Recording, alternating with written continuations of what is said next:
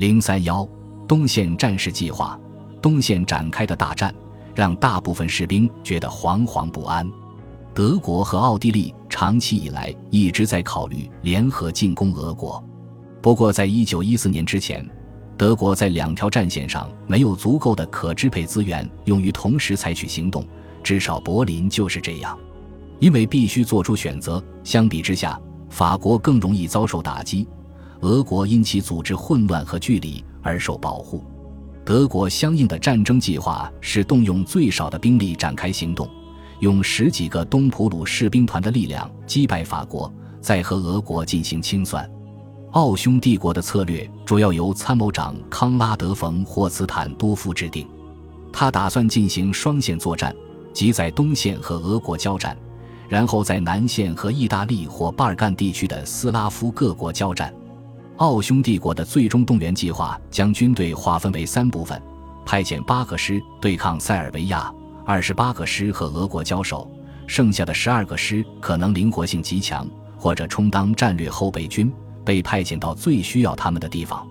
他们在最关键的战争第一周奔波于各战场，不知道何去何从。奥地利的辩护者非常在意德国一开始拒绝向东进攻俄国以支援奥地利这件事，因为奥地利的军队力量薄弱，所以德军必须先发制人。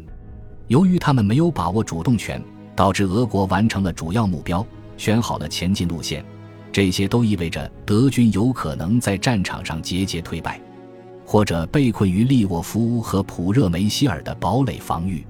四支哈布斯堡军队在与塞尔维亚军队交火后意外战败，惨遭塞军羞辱，然后于八月十八日进军俄属波兰。